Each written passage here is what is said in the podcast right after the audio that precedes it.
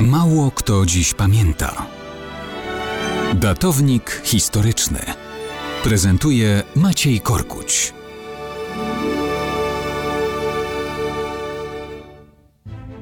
Mało kto dziś pamięta, że Jan III Sobieski próbował wzmocnić Rzeczpospolitą i rozwiązać jej realne problemy na różne sposoby. Wczoraj mówiliśmy o tym, jak dalekowzrocznie próbował w sojuszu z Francją i Szwecją likwidować samodzielność Prus książęcych.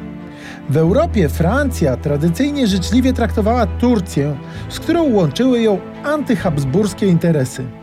Sojusz z Francją ułatwiał więc drogę do złagodzenia istniejących napięć Polski z Turcją.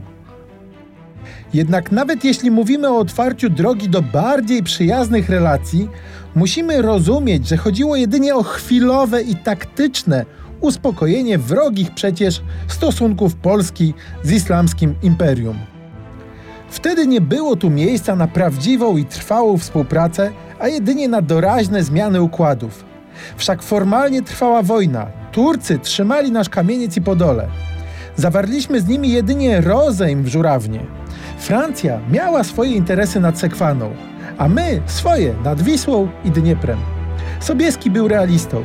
Kiedy przy udziale Francji nie udało się rozwikłać problemów z Prusami na północy, król skupił się na rozwiązywaniu kłopotów na południu lub na wschodzie. Brał więc pod uwagę, aby dogadać się z Rosją przeciw Turcji albo z Turcją przeciw Rosji przy osmańskich ustępstwach w sprawach spornych. Fiasko takich planów nie pozwoliło na realizację żadnego z tych scenariuszy. I wtedy w zmieniającej się konstelacji pojawił się sojusz z Habsburgami. Nasze wielkie zwycięstwo Austrię uratowało, a nam pozwoliło raz na zawsze przekreślić problem zagrożenia ze strony Osmańskiego Imperium. Nie udało się na północy i na wschodzie, udało się przynajmniej na południu.